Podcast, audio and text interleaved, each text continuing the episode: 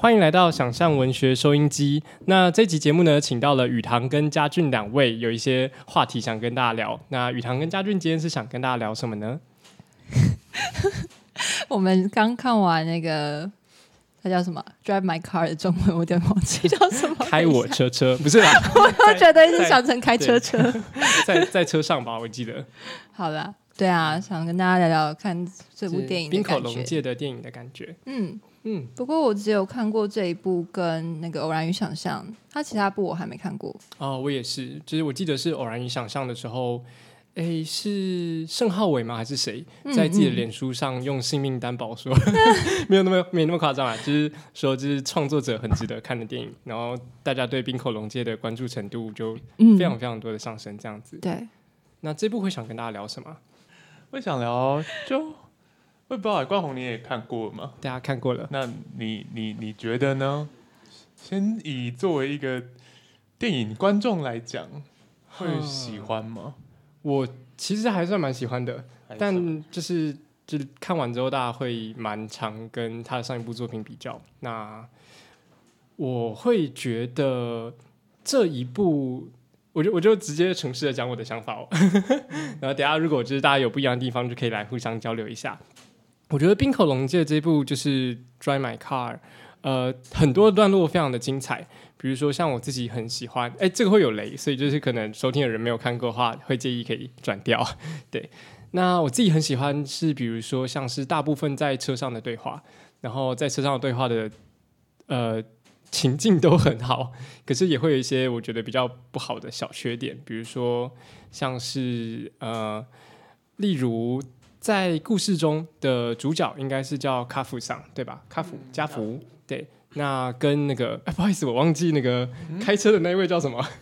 嗯，三浦透子演的，三浦透子演的米米米沙纪吗？嗯嗯，对对对，米沙纪、哦嗯、就是美沙纪的、啊、美沙纪、嗯、美沙纪跟家福在故事中，呃，应该冰口龙介是有意识性就去安排了一个部分，是你会发现他们在，如果你仔细观察一下两个人坐车子的方式，那会发现一件有趣的事情是在一开始，呃，那个。卡夫桑是坐在后座嘛，就是那时候还不太相信就是美沙纪能不能好好的把车子开好，所以坐在后座，然后后来就是当他一直在寒风中等待的时候，卡夫桑会 跟, 讲跟他讲说、欸、其实你可以在车子里等。那在下一步的时候我们会发现就是在那个后来就是卡夫桑会直接坐在那个副驾驶座、嗯、然后就是他好像想用一个空间的方式去表达说，哎，这两个人的关系正在越来越近，然后正在越来越熟、嗯、但我会觉得就是以他其他精彩的段落的精彩程度来说，这样子的设计会有一点太过太过有设计感了。对啊、嗯、那两位怎么觉得呢？我不知道，因为像冠宏刚刚讲到这个空间感的部分，然后特别在家福这个角色， 我, 我觉得家福这个角色很好玩，就是他真的是一个演员，而且这个演员他贯彻始终，就是从电影的一开始到最后，甚至在他的情绪的崩溃或是高潮的地方，他都很想用演这件事情来处理。就而且我们可以发现，就是冰口龙介其实非常保护西岛秀云，就是里面演家福的角色这个演员，就是呃，我们可以发现这个角色重要的镜头几乎都是坐着，譬如说他 一, 一开始前面可能有性爱场景，他他的动作会比较大，但是这这个人在思考，或是在他在完成自己思想的一些跟人的关系之间辩证的时候，譬如说他听完妻子讲八木漫的时候。冰口是给他一个镜头，他是坐在他的书桌前，然后去看八木漫的那个影片，哦、影片对，然后再到他在思考，他在编排那个现代剧的时候，他也是得坐在一个面向濑户内海很漂亮的大窗子前面，就他导演都还会特别给一个镜头是这个角色他是坐着在在思考，这时候他的人生才真的有在前进，那就更不要说一。一大堆坐车对话的镜头，所以这个角色好像在这个时候他才能比较在自己的 pace 里面吧。那因为当他站起来的时候，他在跟三浦透子，就是里面美沙纪这个演员，呃，这个角色在对戏的时候，我们就会发现他的脆弱，还有我自己会觉得他在那个北海道三浦透子破败的那个家前面的那个状态很微妙，是他在讲很像很暖心，然后大家会很讨厌的那种日本电影的那种深情大告白的说，哎、欸，我们要活下去。哦，对，我我觉得那边给我的一种异样感是，家福到这个时候他还是试图用演员的很正确的演法，或者是对对剧本，或者他自己觉得对人生很了解，说我们还是要活下去，他还是试图做这件事情。然后当但是当他真的面对这个情感的时候，他的那个脆弱其实让他有点 K K 的。就我会觉得他抱着三浦的时候，他的要哭不哭，或者那个东西让我们觉得假假的，或者是我觉得在观看的时候，他其实真的是从头到尾都在扮演演员。那我我自己觉得蛮好玩的，就是当后面家福又再回到舞台上，他去当那个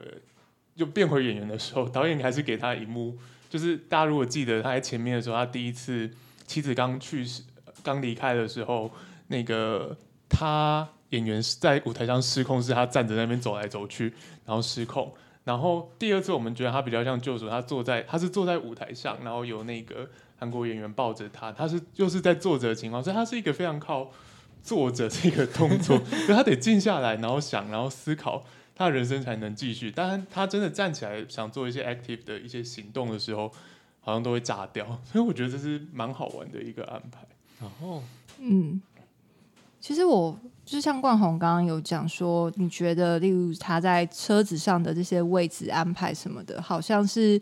就是好像是导演刻意让我们去察觉到这件事情，然后你会觉得有一些刻意吗？啊、我我觉得因为这一部应该大是大部分是好评多于负评，所以我来负责讲负评的部分。对，那举另外一个例子是。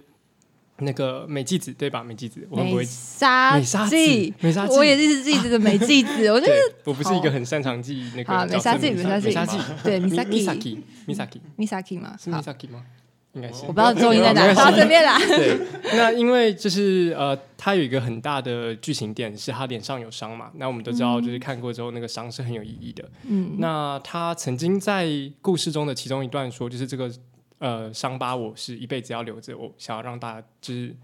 呃，想让自己记得某些事情是要一直留着。那可是到最后一幕的时候，呃，就是到整个故事结束之后，他在便利商店里，不是呃，在超商里采购，那戴着口罩，那口罩脱下来的时候，我们发现那个伤疤不见了。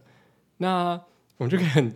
做一个太过于直觉的联想是啊，他的心理创伤跟着他的伤疤一起被治愈了。但这种这种设计，如果是导演想这样做的话，我觉得会有一点太取巧，有点太简单，太取巧太简单了。但我还是觉得这就是电影说故事的方式耶，是这样子吗？对啊，你是瞧不起电影还是？对吗？我不是，因为他有其他太厉害的段落了，所以我反而觉得，哎、哦，这样子的设计。大可不必真的、啊、所以冠宏是讨厌最后这个美沙纪跑去韩国的最后这一幕。其实我在看那一幕的时候、呃、可以交流一下，就是大家觉得那一幕的用意是什么。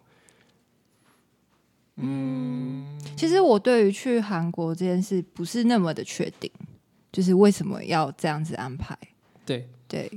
然后那一幕的拼凑的几个元素是，比如说我们看到那个韩国夫妇家庭的那个狗狗，嗯、所以跟那个家庭应该有关系。嗯、那我们看到美沙纪，我们应该没有念错他的名字了。美沙纪他呃开着主角的那台车，嗯，然后所以跟主角的连接好像也有在，但我们其实没有办法确定他到底是一个什么状况。嗯，对。然后像我们看完之后有做很多推测，比如说他是不是被收养了呢？被韩国夫妇给收养。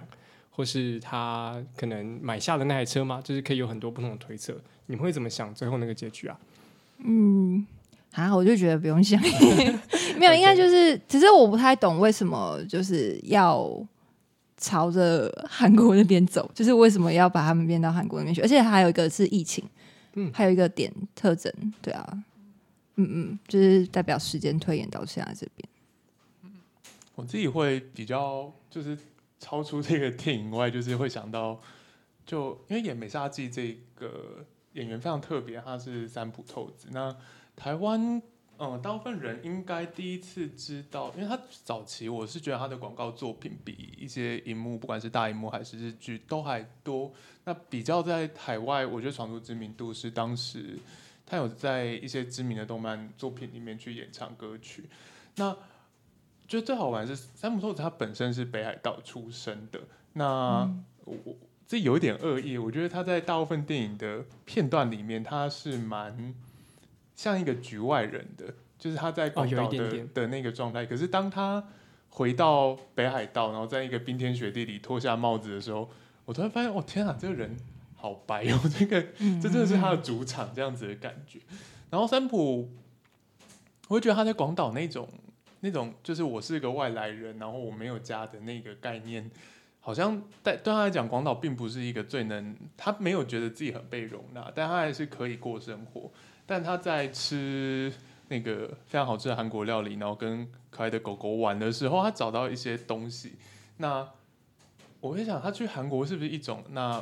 因为对他来讲，他都是一个局外人，他都是一个外来者。Oh. 那他只是找到另外，他可能就不喜欢吃广岛烧，但是他爱上了泡菜，所以决定去韩国这样子。哎，我这样子听家俊聊的时候，我才想到，就是呃，它里面有一个蛮重要的主题，应该或许会是移动这件事情。就是呃，有点纯文学，但是我们在讲离散文学的时候，通常是指一个人在不愿意的状况下去移动到了某个地方。比如说你因为战争所以流亡海外，那你心中一直有个故乡，但是你不在故乡，就离散文学嘛。那他的呃角色好像是有一点相反，就是我记得有一段对话是说，就是你为什么在广岛这里？那那个美沙纪就我没讲错话，嗯、对美沙纪就跟他讲说，就是我其实也没有说很乐意留在广岛这里，只是我开着车一直开，那到广岛这边的时候车就坏了，坏了我没有钱可以修，所以我就被迫的留在广岛。那所以最后其实如果他能够去到韩国的话，我觉得有可能的一个诠释方向是他重新的获得了移动的能力，就是他可以选择他要去哪里，然后他是一个就是在行动上物理空间上自由的人了。嗯嗯，自由而且已经有能力养一只狗了。我觉得看到那边蛮感动的，就是嗯，他经济独立到可以养一只狗，就是对啊，很棒，好棒。对，我有点想问，就是就是两位对。怎么说？就是因为它的地点，我们大概可以分成四个吧。虽然大家可能会都有点忘记最前面的东京哦，对，就最一开始是东京，东京。嗯、然后因为东京那是东京电视台吗？应该，嗯，不确定，反正某电视台。Okay, 某电视台。我觉得东京那整个画面就是超级有，就是把一切交给无印吧，我们会把你的房间打造成这样。OK， 它它非常的呃。我们是非常像男主角的那种生活习惯，然后它其实非常的完善，然后里面用的质感布料吧，嗯、就是我们觉得那个那样子的生活很好。可是当那个画面拉到广岛的时候，他又用很漂亮的大海，然后那个很合适的榻榻米的样子，然后我觉得他做出一个自然跟都市的大对比，然后以至于我到后面其实已经。我有点忘记东京那个城市长的样子，然后后来又到北海道，而且北海道中间还有很长很长一段的开车的镜头，然后就那个移动，刚刚冠宏讲到的这个，就不管是离散或者是他这种，或怎么说这种空间的对比吧，我自己会觉得蛮好玩的，因为刚刚这样提好像就只有日本跟韩国的对比，但嗯、呃，大家会觉得。冰口在这部片子里面去设定这四个点带给我们的嗯观感嘛，或者你会觉得这个东西如果我要在文学上这样用，因为我觉得它的地点转变比较直观的可能是家福这个角色的心境转变，那如果因为我们毕竟是那个一个文学电台嘛对，那如果在文字上想要做出这样的效果，你有什么样的想法吗？哇，好难哦！我觉得很难直接转文字，因为那个效果，比如说他要到北海道有一船，就是坐船的那一幕，其实那一幕我会觉得他又让我想起鹰的那个段落，就鹰的那个声音，所以我觉得哦，好像真的在进入一个，就是家福在进入一个更黑暗、更更深的东西里面去。哦，我觉得一个难点是、嗯、呃，文学跟电影有一个蛮大的媒体媒材上的差异是，文学很难控制读者的时间。就是假设我想要让读者呃感受到说他们搭了一个很长的车程，那在电影中就是相对好表达，你只要让观众的看个五分钟十分钟，他们就觉得嗯这个车程很长。但文学通常我们控制的方式是字数啦，就是比如说我写个两三页来写这个旅程，那可能大家就觉得嗯这是一个蛮长的旅程。但是写用文字的量去控制的时候，大家又很容易不耐烦。对，所以我觉得文字上要产生同样的功能会蛮难的。还有一个速度感吧，因为就是例如说他在呃，就是剧情到后面他我觉得是越来越深越来越缓慢的一个感觉。对，所以就是在文就是转换成文字的话、啊、有趣的是这个电影其实是从文字转换、啊、转换过去电影、啊、他根本就已经超出那个文字的范围了吧。是是是，对。好，如果看原文我真的觉得嗯、呃，完全是不同的东西啊。对啊，所以我就觉得如果你要纯粹转换的话，我觉得整个整个策略本来就是不一样。嗯，对。像我觉得还有很精彩的是，比如说那个呃，当我们听主角在呃车里面听录音带那读剧的时候、嗯呃、有两两个精彩的点。第一个是我们隐约都可以看到那些念出来的台词跟他人生中故事里面正在发生的事情是有所对照的。对。那第二个精彩的点是，当我们直接听那些呃句子的时候，可能是因为它经过翻译，然后就是经过了非常多层的翻译，那有一些句子在呃以中文的语境读起来不是很流畅的，就是对话的那种感觉。那包含契诃夫其实也是比较早一点的作家，那可是他们实际在演舞台上演出的时候，跟读剧的方式呈现出来的那个戏剧的临场感魅力就差很多。就是当大家读剧的时候就觉得嗯台词有点尴尬，可是真的演员演出来的时候就哇怎么能演得这么有魄力。但呃就是他那个尴尬我觉得是剧情上面又特别去特意做的一件事情。对啊对啊对啊，嗯。然后甚至到他们读剧读到后半部的时候，其实那个读剧的过程就可以感受到读剧本身也是有压力。对， 对啊，我总觉得嘉俊问的这个问题这太刁钻了。不是啊，就是不能完全直接这样转换过来嘛。而且如果要转的话，我觉得整个就是什么是重点，整个就已经大改了。嗯，我我自己会觉得啦，就是嗯嗯，就是因为如果从观者，就是我们从观后的那个角度来看的话，就可能会很很快速可以把它分别成是日本跟韩国而已，然后我们就会把前面的设定为那是一个寻找救赎的过程跟终于获得幸福。就故事在一般看过来好像是这样子，但我会觉得它的整个过程其实就已经设定了至少三个地点，然后那三个地方对整个角色的对应都不太一样。然后或许这个东西它因为它本身就是一种对比，然后在文字上好像有机会拉出一些可能吗？我自己是不太确定，所以才想问两位。不过刚刚因为刚刚有讲到我充满迷惘过去的东京，呃、对，类似这样的类似这样的感觉。OK，嗯，至少我觉得啦，在文字上，如果东京它就是一个，如果在文字上，在小说里最前面，东京就是一个疯狂讲根本跟故事无关的小故事，就是像它在性爱过程中会不断的发出异语。那这样子跟假设我们在广岛有一些自然书写的感觉，它。我不知道哎、欸，他我我自己是想象他或许可以拉出一点一点区别，特别广岛的加入，他等于就是三浦透子那个时候，这个米沙基的角色才进入，他好像是一个双开场嘛，我就觉得广岛好像是其实才是开场，哦，它是另外一个故事的开端，对对 对, 對。然后东京它其实更像是一种事前预言或者事前神话的。嗯嗯的那样子的操作，包含他是把东京全部都演完之后才开始上演员名单。我到那边看起来说，嗯，好像是哦，没错哟，是一个有趣的做法。刚刚我提到，就是这这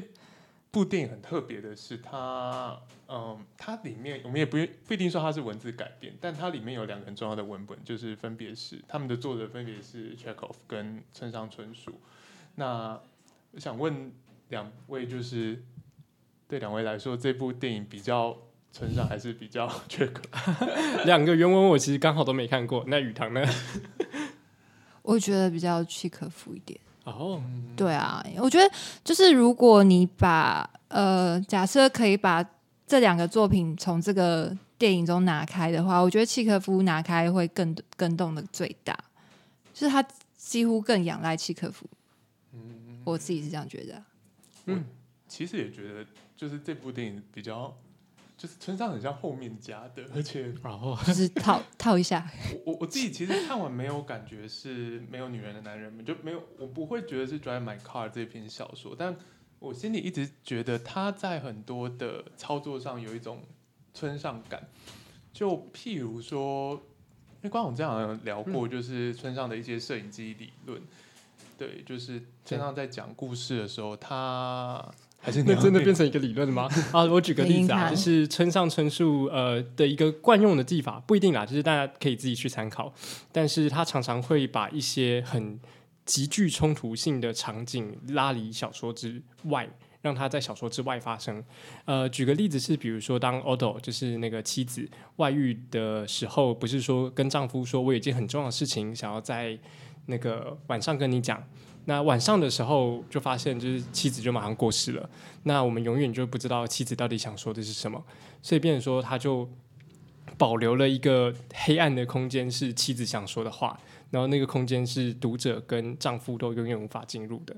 对啊，就是村上春树蛮常见的一个技法。嗯，我就是嗯，他我觉得乍听起来有点像有点像留白，可是他就是留黑，留留黑，留黑。但他留的就是都会是里面一些，呃，会唤起人们好奇嘛。像如果不是留黑，而是留比较幸福的部分，我会觉得像三浦他们到那个韩国夫妇家吃饭那一段，就是其实、哦、对那里也有，就是食物一直没被拍到，然后就是一直拍，嗯，不错吃，然后包括最后他突然三浦就。他突然蹲下去跟狗玩，可是我们当下不知道他为什么要蹲下去。对，对，就是那个幸福其实是在镜头外的。然后还有一个是他那时候会手语的妻子比了其中一句话，那丈夫没有办法翻译，丈夫只是摇摇头。嗯，然后他到最后还是没有把那句话翻出来。我觉得那边太狠了，就是就是你你不只要会某一个语言，还要会他的手语，就是知道这个世界秘密的人很少。我觉得那边蛮狠的，而且还是韩国手语，所以你在台湾特别难找。对啊，对，就蛮嗯，我其实，在看的时候还一直想到，就是因为他跟村上的小说感，或者我觉得跟他村上在意的那个手法不太一样，但是我看的时候其实是一直想到有一。本书台湾有出叫做村上春树去见河合准雄，那他有点像是在讲，因为河合准雄是日本一个临床心理师，那他算是用一些比较社会梳理或是人群冷漠的方式去讲说村上的小说里面在谈的内容。那呃，村上他自己在那本书里面是说，他觉得河合先生是唯一一个有看懂他小说想干嘛的人。对，然后我在看这部电影的时候就一直在想，哎，好像 Bingo 有点像在就是处理那个村上的创作意图。就对我来讲，他们把没有女人的男人这个东西放进来，不像是在对故事本身说话，而且我觉得更像是他在对村上春树这样子一个创作形态在说话了。哦，嗯，那。嗯雨堂从刚皱眉头皱到现在，有什么想法？没有没有没有，我是觉得好像就是呃，会密会获得这种黑暗的秘密的角色，好像通常都男的。哦，通通通通常是男的。哦，我觉得好像是我现在想到的，就是好像是男的，有女的吗？女性角色？你说在这部电影里面吗？还是？哦，不是啊，不是这部电影，我说村上。拥有黑暗的秘密的女性角色，嗯，不是啊，就是会有一个你无法解释，然后这影响你很大的那种，不是你自己带有一个黑色秘密，然后很轻松。我在说什么？因为我直觉就光直子就是不。对，但你、哦、你如果就是拥有黑暗秘密讲的话，就代表你不这样认为啊？对啊，不啊，对，嗯。我, 我不反对啊，就是村上确实比较常这样写。嗯，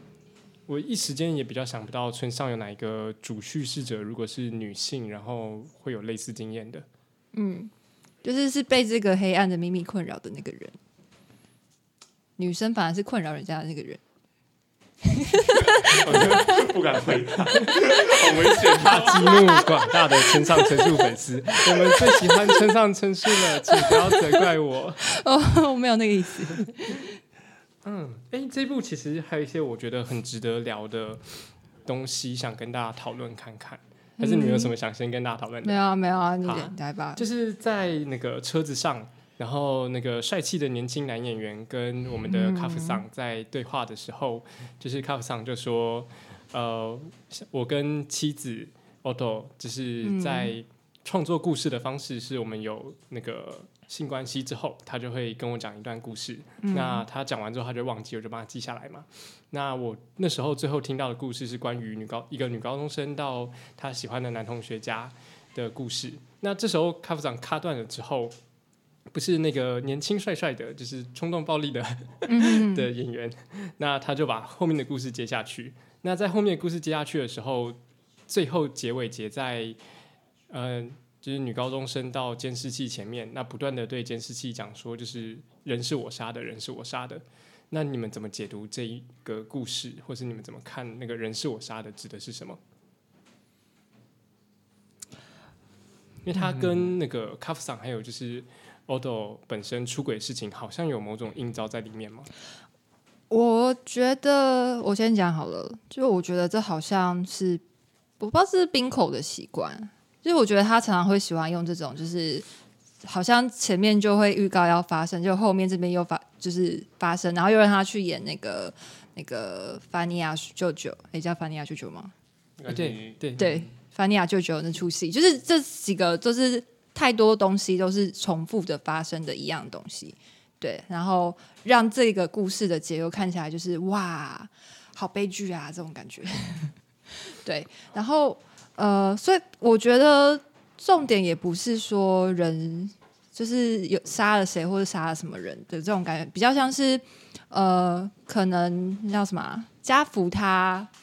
那个时候一直是抗拒去演那部戏，但是高龟好像某个时刻好像反而比他先进去了某个地方，所以他后来也变成了那个样子的状态，结果他就是真的也杀了一个人，嗯、而且是一个是一个意外。哦，对。我觉得他只是为了做一个很漂亮的一个结构，呃，我觉得他打人的时候应该是没有真的蓄意谋杀。他猛哎，就是那么短的描述，对，而且而且而且为什么手都没有受伤？对，哎，那一幕我有特别看，因为他我想说他离开镜头一定代表说他现在有一些暴力的行动，所以我特别看他的手有没有流血或受伤。没有，那一幕他的手是没有流血，我还以为他只是摔到人家手机。我以为、就是、对，就是摔摔坏手机，然后被抓走。想日日本法律真的好严，结果死了，结果真的死了。对啊，对啊。可是我觉得那一幕，就是家福跟高龟在车上的那一幕，其实看的时候你还是会怀疑说，这到底是不是高龟胡乱出来？他只是为了要取得一个权力地位。哦、对, 对啊，就是证明说，哎，我跟你的妻子的关系比你跟你妻子还更紧密。对，然后经过这个故事的后半部。对，我不觉得高龟在在在戏里面有聪明到可以讲出这种故事。我我有想过这个可能性，但我确实觉得，就是仔细想想，高龟不是就是聪明到虚构一个故事的。确实，而且我们看前面，就是高龟一直有想要跟家福接触的动机。嗯, 嗯, 嗯，然后我猜那个动机很大的部分上是他想要对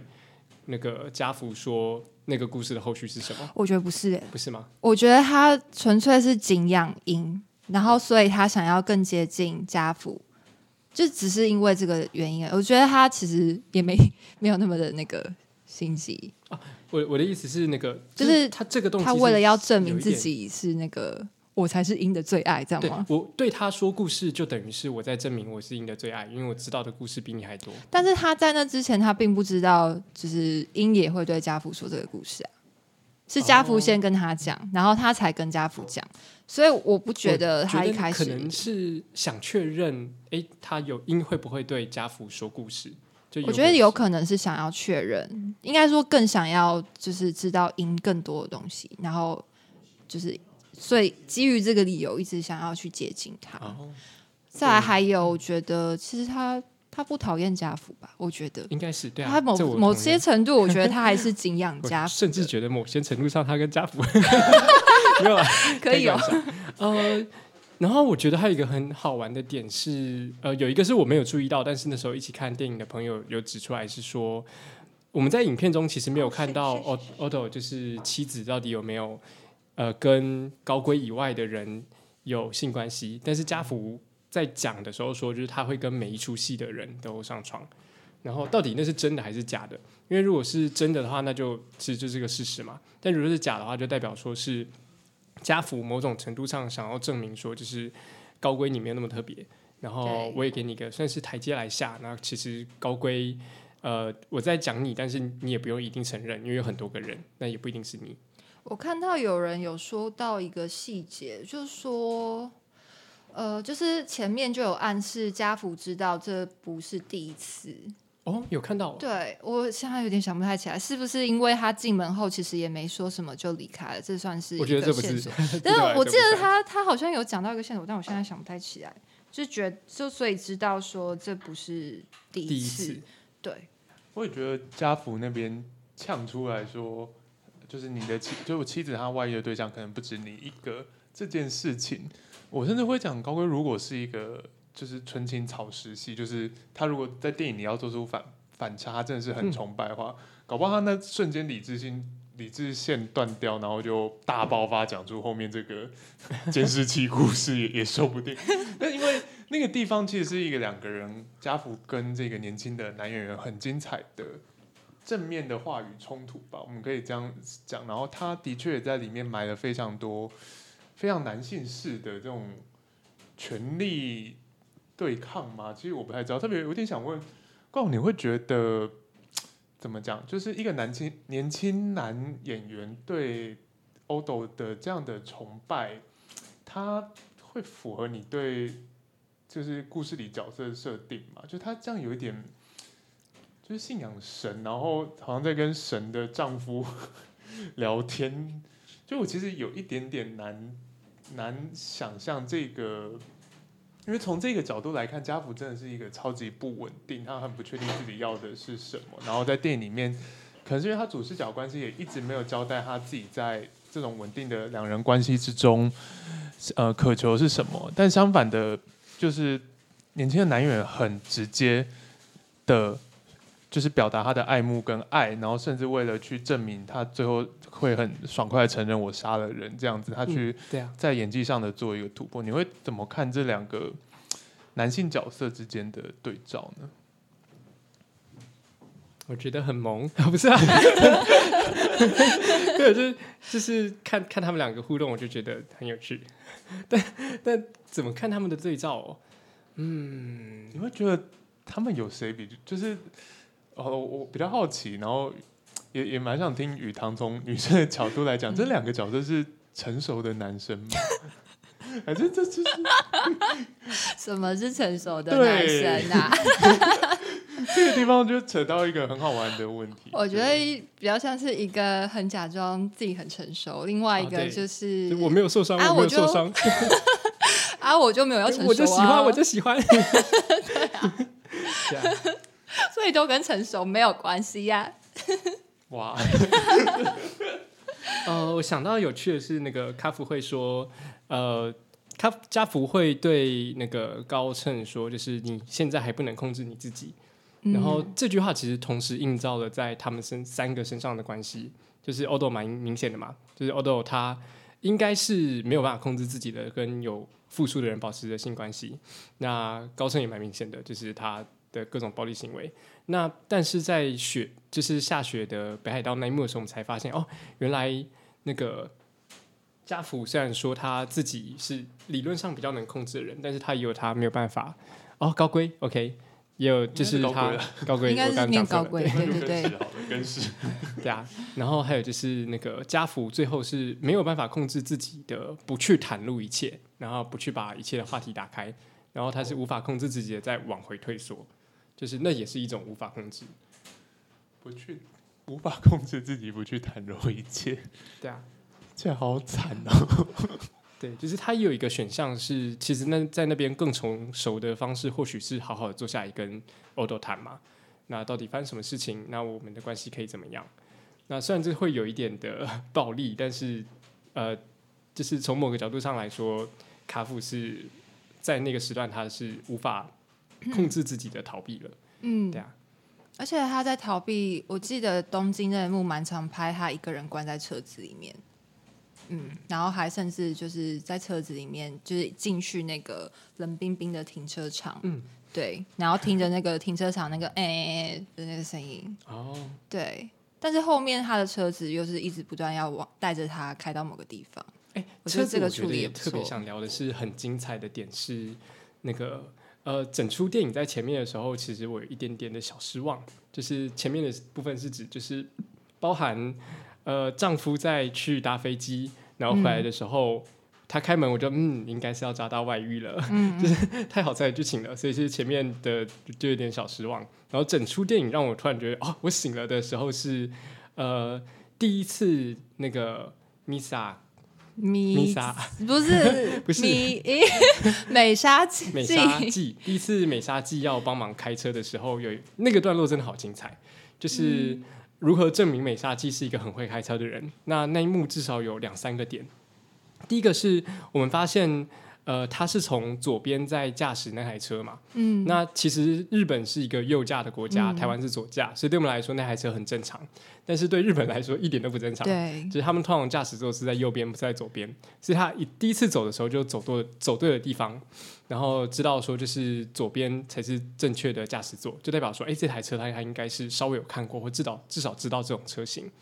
那对话上的时候他有特别说就是诶，那你这台车是老车了，那你电子点火系统有没有问题，因为那可能是老车比较容易出问题的地方，那如果是老车会有一些特殊的方式才没有办法发动，嗯，那还有包含就是他有一个小动作是他一上车的时候第一件事情是马上下车，马上下车是因为他要把椅子再往前拉，然后他知道说哎，这是一个双门车，嗯，所以后座进入的方式是从驾驶座的我这边，嗯，然后要先把椅子往前拉，拿给后座的人进去之后我再开始开，嗯，所以就是他那一幕就堆叠了非常非常多的细节，可能有甚至我没注意到的细节来证明说哎，他是一个真的很会开车的人。我觉得他还有刻意做了一个细节，就是前面他跟妻子就妻子在开车，然后他就有小抱怨一下说就是我受不了你开车的方式然后说刚刚可以变换车道了怎么样，但是在那个换到美沙季的时候美沙季直接就变换车道了，嗯，对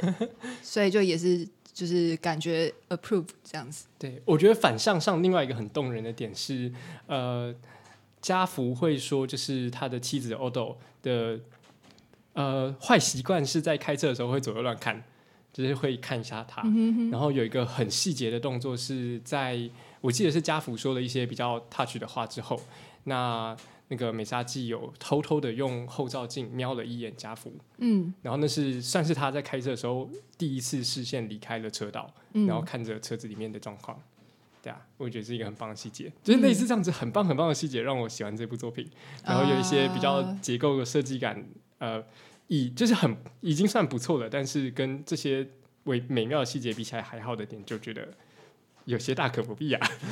觉得太刻意了嘛，有些太刻意。我觉得美沙纪这样的角色就是三浦他演的呃，在文学上他是一种如果要写故事吧，他是一种很很好用的角色，我们可以说他是空白过去的，就是没有过去的人。那呃，这种角色好演的应该说好用的原因是他在剧情里面他就是代表某一种过去的巨大的伤痛，然后他可能不能被提起。那但是这种的困难就是他隐隐的好像在说有什么事情巨大的悲剧曾经发生过，或者这个角色有很难跨过去的一些障碍，那他可以推着故事一直往前走，但问题就在当你要怎么揭开到底发生什么事的时候，到以前发生什么事的时候，这个地方就会非常吃说故事的功力，对创作者要怎么表现的方式，而且它会很大一部分去定调说这一部作品你说跟现实的靠近的程度有多大。那我自己是觉得这边有一点抖，就是美沙纪对我来讲他揭开他自己过去，如果比较浪漫一点会说他可能在那个跟他讲他们家有土石流的那边其实就在揭露了，但在比较危险的可能是他一直到他家那边然后才说他妈妈其实是怎样，其实是有一些精神分裂这样子嗯，对，我觉得就想问两位说嗯，不知道觉得这边的处理应该怎么讲，因为 我, 我当然是接受的，因为对我来讲他就是那是北海道或者说冰天雪地的的我以前曾经住的家前面，那是一个非常私密而且特别的空间。有些话我可能一辈子在这个世界上就只会跟一个人，然后很特别，就只有在那种时间点才会讲。这好像呃对我来讲还蛮可以接受，还蛮棒的。但是以创作者的角度来看，又会觉得这个地方的设计真的很非常的危险。好，我想快速的分享我的观影体验，嗯、就是呃，这部电影长达三个小时嘛，然后我在就是看电影之前喝了不少的奶茶。那他们你很急是不是？他们那时候要那个搭车去九哎到那个北海道的时候，嗯嗯到北海道的时候就在搭车啊坐船，我就想说这里应该不会发生什么事吧。那我就去上厕所，回来之后我就看到美沙纪说我的伤疤就是这样来的，我杀了我妈我不我错过了什么对，那昨天才看，然后所以还来不及二刷后看影评，所以对我来说这一题我 pass 好好，那我讲其实嗯就是美沙纪他在那个屋子前面最后面才告诉那个家福说我妈其实有不同的人格，对，然后他其中一个人格像一个小朋友，对吧？我没记错，嗯、就是像一个小朋友。然后那是他唯一，而且是他唯一的朋友。嗯，对。然后对美沙纪来说，就是他妈妈的这个人格非常重要。但即使他妈妈拥有这么重要，对他来说这么重要的一个人格，他还是没有进去里面救他。嗯，而且他说，就是当下我知道，如果我不救我妈，就等于是杀了那个杏子。对，就是那个性质。哦，对对对，其实看到那边的时候，我也是警铃大作，因为我觉得你怎么现在才告诉我这么重要的事情？就是有有一点会像是你突然额外加开了一个外挂，然后让这个角色好像有一个就是很重大、很重大的事情，你跟他妈妈就是他过去伤痛这个相处方式，你到现在才跟我讲。对，以观众的角度来说，哎、哦，对我来说那一幕我很能接受，哎，但是我会觉得我我勉强接受的原因是因为我觉得这整部戏里面每一个人在就是在尝试告诉另一个人他很重要的事情的时候，都是没办法达到最深的那个意思，就是每个人都是。就是处于一种失能的状态。我我很喜欢那一幕的原因是因为，就是他其实后面加了一个淡书，是我其实也不知道我妈妈到底是真的有精神疾病还是她是演的。然后我觉得那个演的概念下的极好，极、嗯、好是就是呃他在那个电影里面有讲嘛，就是如果我妈妈真的是演的，那她也一定是在万分的痛苦之中不得已去演出这样的人格吧。那我们会发现整整出戏的主题就是演嘛。然后每一个演员他们在演的时候，他们都是试着去变成不一样的自己。然后当我们发现就是在舞台之外的时候，有些人也会选择演来达成某些目标的时候，就是整部出戏的呃，他们两个的关系才建立在一起，就是演是他们唯一抵达的方式。嗯，那我所以我反而觉得那一幕让我蛮能说服我的。嗯，我自己会，但就是我觉得宇堂讲的。他的警铃大作的那个原因在于，呃，这个时间点讲出来，而且要要求观众接受这件事情。但呃，如果真的以对称的结构来看的话，美沙纪他因为前面在那个车子上，家福有提到说他有一个女儿早夭，嗯、那如果已经已经是美沙纪的年纪，我们这边如果可以看到他们有某种对称连结的话，那个美沙纪口中的那个母亲，呃，如果对应到的是欧斗的状态，他。他其实也不是说其实啊，应该说欧斗在家福心中的那个不确定，或是他始终不愿意去面对的的那个说，因为在在当下，美沙纪不断的对家福说：“你为什么可以接受深爱的他，但是你到现在还是不愿意接受一个会不断跟不同男人去循环的他？”哦、就是他其实在讲的是人格，我能不能也接受我妈妈？她同时是。一个会陪我的人，然后同时是一个会家暴我的人。我觉得结构上可以这样解读，但是就像宇堂讲，他那个时间点讲出来，说实在的，呃，以以一个但完全买单的角度来讲，就是哦天啊，他真的好脆弱，好黑暗。你忍到这个时候，你用那么轻的声音讲出来，然后还还吹着寒气，我觉得好，这这这个画面很美，这样子。对，但是。会不好，就觉得当譬如说假设啦，我们又回到说，假设这个地方是写在小说的话，就非常的惨，因为它会不断的被拿回来检视。当当人们在不断的前后对照看的时候，就会发现这个地方好像设下的怎么讲，前那个钩子可能就不太够这样子。对啊，嗯嗯嗯。然后，但两位喜欢，应该说这里面所有角色里面，如果硬要挑的话，会最喜欢哪一个？是看外表还是看外表？没有，是性癖问题吧？你知道我们用什么角度去挑啊？那那狗可能会赢哦。对啊，我就想要先挑狗狗、欸。哎，狗狗，那狗狗也太好了吧？对呀、啊。嗯，喜欢什么角色吗？或者是就是，我觉得比较就回到创作论，就是这个角色，因为他毕竟每一个角色在这部电影里面都有扮演一定的嗯位置吧，就他的角色意义。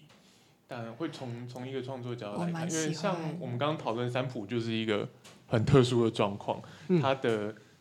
呃冰火在里面用这样非常的脆弱轻薄的，也不能说脆弱，应该说他很隐忍吧，他抓到很后面才出来。的 那, 那个性格，就是 他, 他在电影里面是要负责这样的角色。除此之外，有让大家就是更、呃、印象也是很深刻的人吗？嗯，我，我可能我有个印象深刻的人，但是我我不觉得他很重要，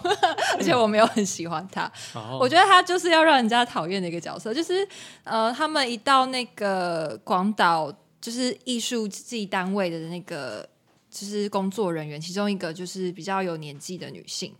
她从头到尾就是要负责做一个讨人厌的角色。她讲出来的每一句话，我都觉得、哦、哇，真的惹人家讨厌。不好意思，我们著称艺术家一定要有人对他就是用非常婉转的方式，然后去逼你。对，然后想说、啊、哦，原来日本人就是这样子吗？就是如果常跟常跟文化类的艺术行政对口，就是他是一个。蛮蛮棒的角色，他是很柔性的，一直把你逼到死路，然后你无论如何都得答应他。他的坚持都有他的，就是他他就是一个很很好的公务员的演公务员的。对呀、啊，而且我会觉得，哦，这就是日本人把你逼疯的方式嘛。我不知道是，我不太确定。杨健是公务员，可能大家那时候就是这样看你的。哎、欸，不好意思，我们对公务员真的不能生活，要他们法这样，并没有。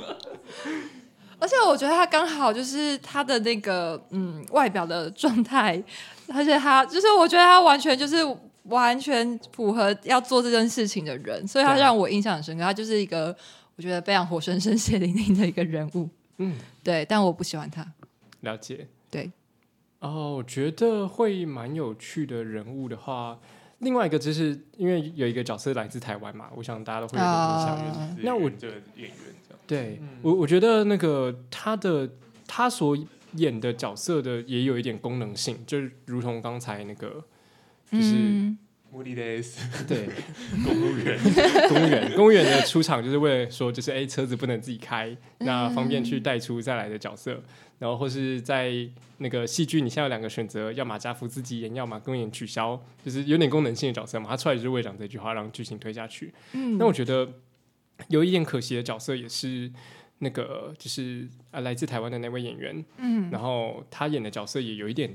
变成功能性的，就是当高龟在被骂的时候，嗯，然后去为高龟反驳，然后说：“哎、欸，我们又不是机器人，我们怎么能只独具一？”然后在下一幕又很快很聪明的转变成就是赞成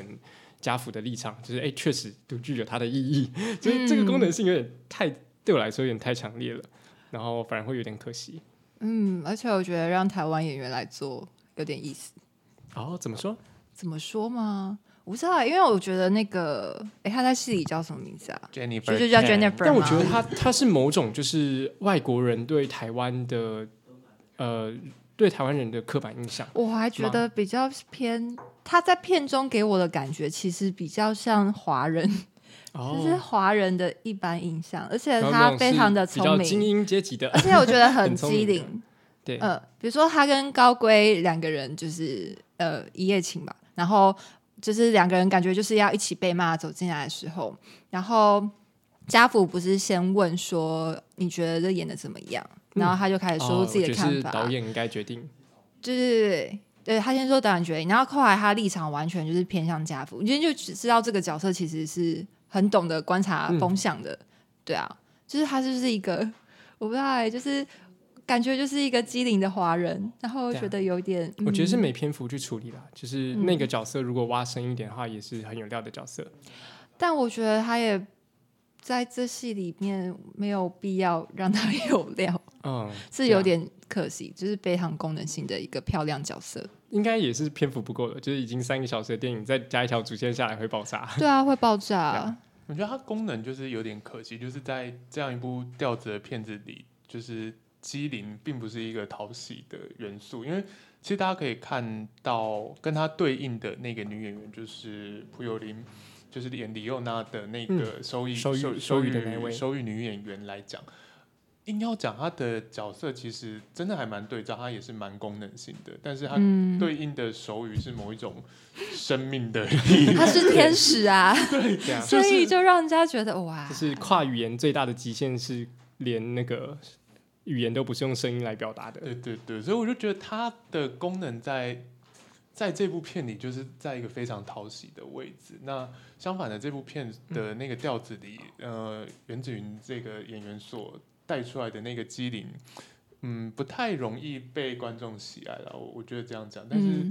我觉得他们两个的个性还有。特别是有一幕，他们在那个户外排练，然后两两、嗯、个人展现出来的那种姐妹情，说实在的，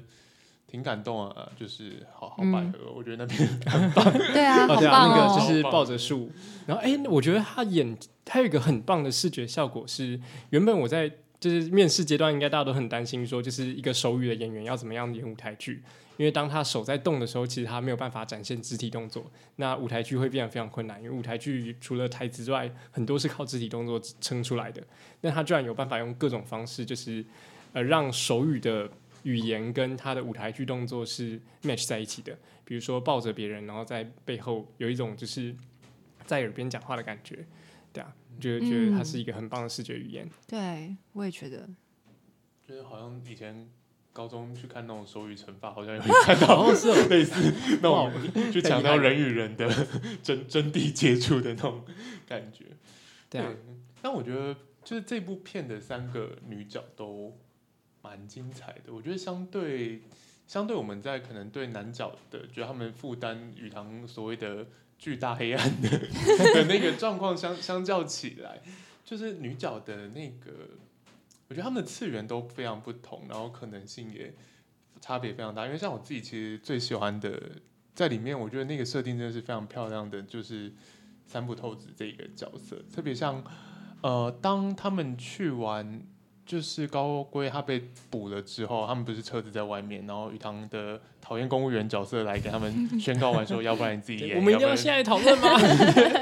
我的男主角刚被抓走哎、欸，然后他们两个在那个车子前面，然后最后最后是那个家福说：“你带我，我们去北海道，我们去你老家看看那边。”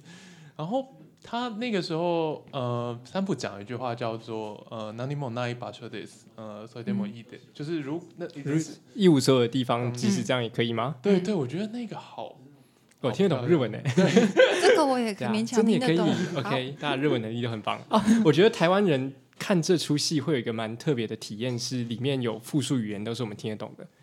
嗯、因为我们英文应该都不差，然后他用英文又 不, 不难、嗯。那中文大家都听得懂，日文有些人有，嗯、那韩文有些人学，所以、嗯、还有一个是泰文吗？我有点忘记，嗯、欸、是吗？那那个阿贝。哎，我也忘了他是哪一国的对对啊，就是有不少的语言是大家可能会听得懂的、嗯、那那个观影体验应该会不太一样。嗯，叫佩瑞迪总好啦、okay、对，所以你说那句有什么样子的效果？那句有什么效果？我觉得就很帅啊，帅，就是我的心是一片荒芜就这样也可以了。你想要去一个什么都没有，应该说呃，这个故事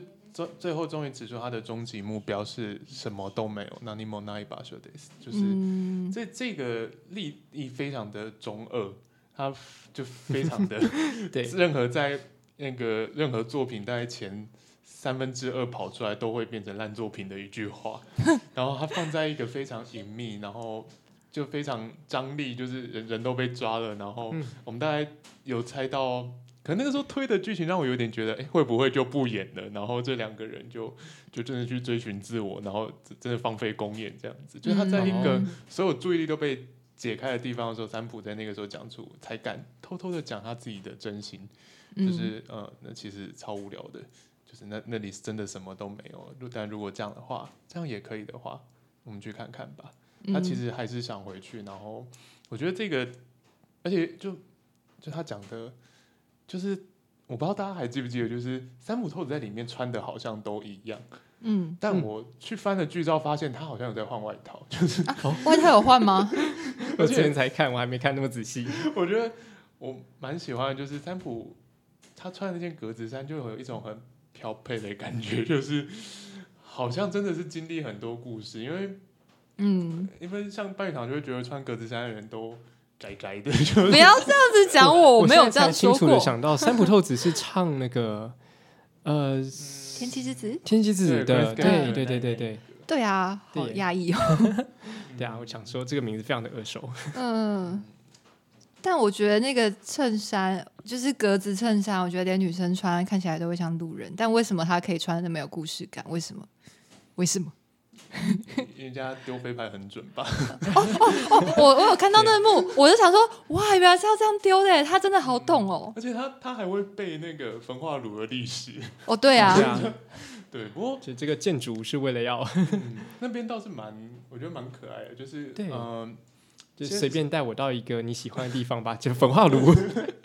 可是他用焚化炉，然后我觉得是要是有特别要讲广岛这件事吧、啊。那里我觉得有一个很棒的细节是，他在那边的时候说，就是你不觉得焚化炉的垃圾就像下雪一样吗？呃、那句话一开始没有什么意义，然后直到我们看，对，直到我觉得很棒。那时候单纯就是一句美丽的话，就是你不觉得这些垃圾都像雪一样美丽吗？然后，但是到后来我们发现，他在一个完全是下雪的村庄长大。嗯嗯嗯，对啊对啊，有够痛哎、欸、那边。而且三浦就是他呃第一前几进吧，他怎么讲呃一开始他他是站在那个车子旁边嘛、嗯、然后后来我们可以发现他前面几次都是在等，然后等的时候他都会看看书，可是、嗯哦、那个书到底是什么意思？我只觉得就是好了，讲很无聊，就是这是一个有故事的人，就是他也在设某一种没有讲的东西。我一开始一直在想说，那个书是不是呃契诃夫的小说，或是他们的剧本之类的，就是跟里面在演的戏是有关的。因为他一直有一个动机，是他很想看他们排演，嗯，那所以他手上的书如果是相关的书，就会很合理。但到最后还是没有揭露到底是什么书。嗯，那我还另外觉得他就是，因为我觉得冰口对他的安排也非常的谨慎，就是。像我们刚刚讲家福的动作都跟就是他的主要动作设计是跟坐有关，但三浦他很常站在一个巨大的东西旁边，譬如说他第一次开车到濑户内海的那个旅馆的时候，呃，三浦是站在那个很大的防波堤，然后在他旁边抽烟，然后后来就是他不管在等或在做什么东西，他旁边会有一个巨大的人造物这样子一直在他的背后，然后去设计他，然后包括到他，我们最后看到他回北海道的时候，才发现一直在他身后那个东西是画成那样，然后他在那边丢着画，然后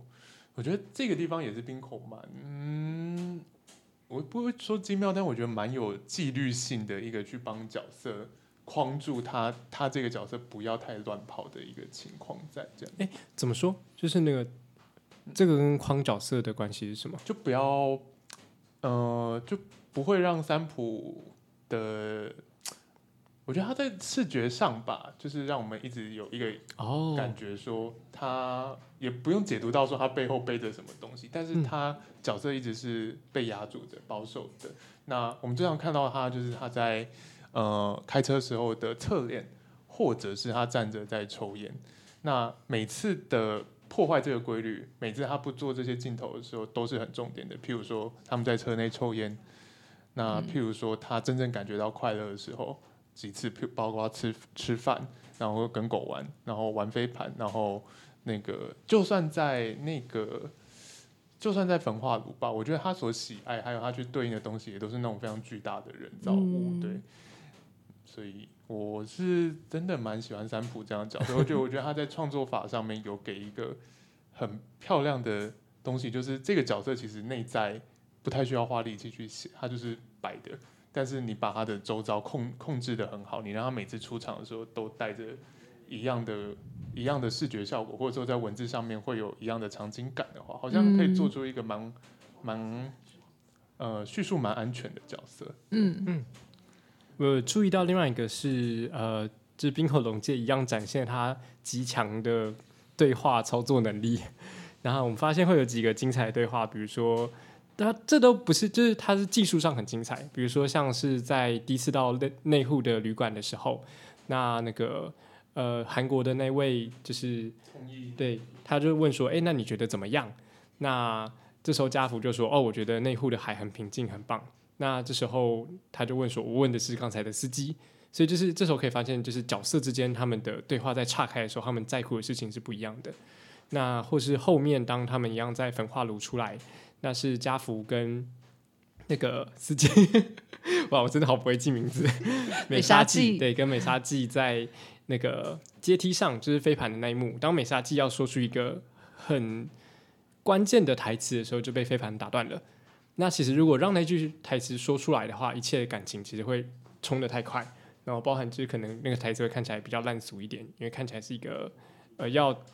那个还不是所有感情应该释放的阶段，所以让它适当的被打断也会很有写实的感觉，然后也会、嗯、他们真的在这个空间里，那公园里有飞盘飞过来也会很合理。嗯嗯嗯，对啊。嗯，然后嗯，大家其实呃虽然这现在维基也都查得到了，不过其实这部片它有非常多很好玩的原因，包括我们可能在开录前刚在跟宇堂聊，就是为什么那个地点要设定成，就是最后的地点会变成在韩国。那其实就是这部片在开始拍之前，本来是预定要在韩国拍的，但是是因为新、哦、新新冠疫情的关系，所以他们修改剧本，然后才到广岛来拍。但所以搞不好最后一幕是最早拍的，就是那时候还可以在那里拍。呃，我是觉得是硬拍的啦，我不太确定。Okay. 但因为他本来想拍的地点是釜山，那釜山也是一个有海的地方， oh. 所以可能在整个设计的结果上面，对，就是怎么讲，就是海啊这些东西，在他本来的剧情里就有占蛮大的因素。而且我我现在在看维基才发现另外一个，应该是这几天才加的词条，我觉得蛮好笑的，就是三浦透子其实原本是去试镜那个另外一部也是大家之前很常讨论《偶然与想象》的角色，但是后来三那个冰口在看了三浦透子之后，他决定让他来演这个司机的角色。问题是三浦当时完全都不会开车，他是为了这部片才去考取那个驾驶，所以从这个点来看，哇，这真的。我们就说他刚刚讲了一整路，好像他面无表情，没有，他真的很努力在演，他, 他真的很紧张，很努力在演。对，哎，我也在想，就是因为他的角色一包含他的台词，都有一种很在很像在念剧本的感觉。我不知道大家有没有这这个感受？就是三浦演出的时候，我不知道是这个角色本来就设定就是用那个腔调来讲话，然后还是导演想要制造一种效果，是他跟卡夫在讲话的时候，其实很有那种。他们在读台本的那种感觉。嗯，我自己没感受到那么强烈。哦，没那么强烈吗？对啊，就是要讲人家演技烂吗？不是不是不是，就是如果是能够演成那样也很厉害。就是如果这个角色设定就是这样，嗯，但我不觉得他的角色设定要做这种设定，哎，哦，我不觉得。对啊，嗯，你觉得想的很粉丝滤镜的话，就是他那种场景设定，好像这群人就是。一大群的演艺人员，可是他们都在一个还不能开始演的状态，就是都还没开演吧。对，所以就是会可能会出现那种，我不知道啊，我不知道他们真正演员，或者是说剧中设定的那种舞台剧的状况，他到底在开演前的那个生活会不会蔓延到这个身上来？了解，嗯，哦，好温柔的解释，谢谢。好。嗯，呃，那差不多。对啊，最后还有什么特别想跟大家聊的吗？我我我看这部片有一个非常大的想法，就是我觉得广岛真的是一个好地方，它两间酒吧看起来都超好的，哦，是，应该是不是便宜的酒吧，很强的酒吧，看起来很好喝。真的吗？这样算很强的？没有，就是宇堂表示，我平常喝的都比这个还要。不是啊，我想说，好像就是在高级饭店里面会有的高级酒吧，而且就是为了要拍电影会存在的那种样子。觉得会对啊，一个酒吧会让人愿意聊 Chekhov， 就就是这就是好酒吧。对，不知道为什么，就是酒吧里有人在跳契诃夫的话，就会觉得这个酒吧嗯，质感很高。但我总觉得那个是家福不得不跟高龟在那边聊契诃夫的样子，不得不。哦对啊，嗯，这个这个地方蛮好玩，就是因为我譬如说我们说另外一位日本大导是枝裕和或是小津，他们在这种、呃、需要靠吃饭的这种场景的时候，会蛮常习惯用家庭的餐桌，或者是会用食物。但是我们可以看到冰火从早一点，包括什么呃 Happy Hour 或是更早的睡着也好，就是他不太喜欢直接对准食物这件事情。然后，但我会觉得他在那个 Drive My Car 里面很，我蛮喜欢的是他总算找到一个方式，之前也有啦，只不过我觉得这这次表现的特别频繁，就是哦让他们喝酒，然后男人喝酒好像比较脑袋的OK 有有讲开一些事情。你会觉得这个很村上吗？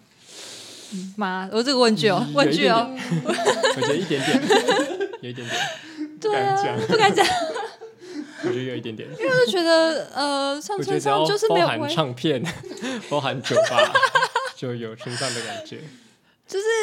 他就是不会描写那种很日常家庭，说我们这顿饭做了什么东西，就是那种很日常的场景，就是不会有啊。想到一个梗图，就是加一点点村上啊，加太多了。好好 ，OK， 嗯，然后另外就是他的烟，就是我觉得烟。因为我自己写小说也会写烟，然后我看的时候就是有一点不爽，就是因为弄得比我好太多了，就是好孤独的烟。看的时候一直有一种就是在上风处做一个抽烟的动作